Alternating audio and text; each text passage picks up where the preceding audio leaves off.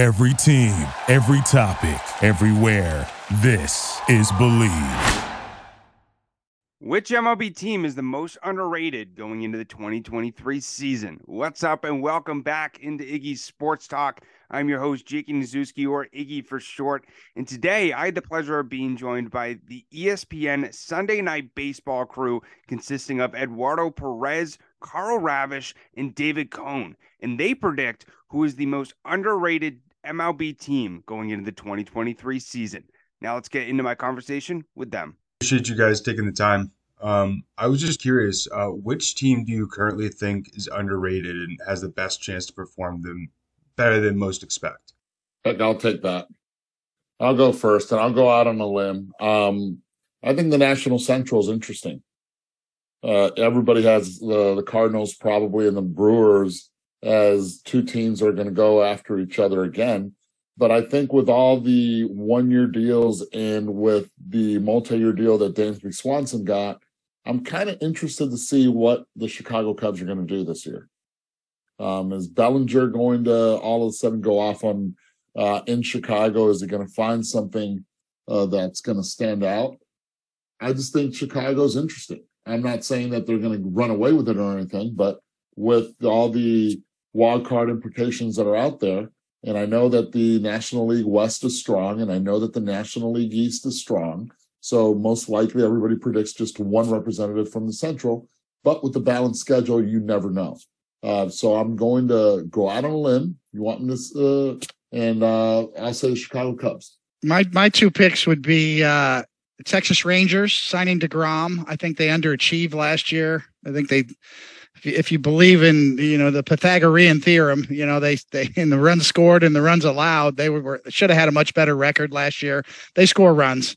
It's a, the run prevention side and the bullpen side that needs to be improved. I think they've addressed that, and I, I think also you know the the butt of a lot of the jokes are the are the Angels, the Anaheim Angels. They have Mike, they have Shohei Ohtani. Shohei Ohtani did something last year that hasn't been done since Babe Ruth. Mike Trout has more WAR than Mickey Mantle at his age, and, and the Angels lose 10 to 2. You know, how many times did we see that last year? That's sort of a joke that was told about the Angels. I think they're going to be better than people think. The expanded format on the playoff side, we saw the Philadelphia Phillies get in the playoffs last year with 86 wins. Uh, that's something to bear in mind as we get into the second year of the expanded playoffs. So it's it's for me, it's the Rangers, it's Texas, and and it's uh, the Angels as well. Are a couple teams to watch for. Yeah, Jake. Since you, what's the name of the uh, the the the program or podcast that you work on? Red Sox. What? So uh, yeah, I, look that that, that team is uh, is one of those that if hundred percent of the things go right, then they'll be competitive and one of those 100% of the things they already have in a manager that that has been able to to work. I won't say miracles but he's been able to squeeze the most out of an orange that didn't appear to have any juice left in it. That, that would be an, an ultimate sort of upset story if they could compete with the yankees and the blue jays. I, I think the rays are probably going to take a little step backwards personally so i think that that benefits them and the balanced schedule probably benefits them because the offense is, is still fairly dynamic but that's a hundred percent where everything's got to go right. And the risk in going third in a group of three is i would have said the texas rangers i think are really interesting. And when you see the chicago cubs lineup today the names on it make you think that they got a chance. Taillon pitched really well the other day so uh, they, they have a chance too but I'll, I'll i'll give you the red sox given some of the names that they have there but boy, I wish it was as a Red Sox person, if I were 2012 again, and they had that starting staff, that'd be a lot better. And I, I will add this really quick: Yoshida, I, in person, saw him, pretty darn impressed.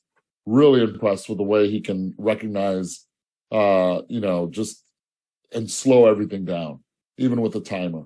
He's, I, I was really impressed with his ability uh, to get to to the ball. I hope you did enjoy my conversation with the ESPN Sunday Night Baseball crew and got a little bit of insight on who to look forward to as some of the most underrated MLB teams going into the 2023 season. But if you did enjoy and want to hear more episodes like this, as well as other interviews and inspiring stories from athletes, business professionals, musicians, and influencers, make sure to subscribe to Iggy Sports Talk over on YouTube or whatever audio platform that you're listening to right now. And also make sure to follow Iggy Sports Talk over on Instagram to get updated about the latest episodes that are coming out bi weekly. But I greatly appreciate everybody tuning in as always. I'll see you next time. Peace. Thank you for listening to Bleav. You can show support to your host by subscribing to the show and giving us a five star rating on your preferred platform. Check us out at Bleav.com and search for B L E A V on YouTube.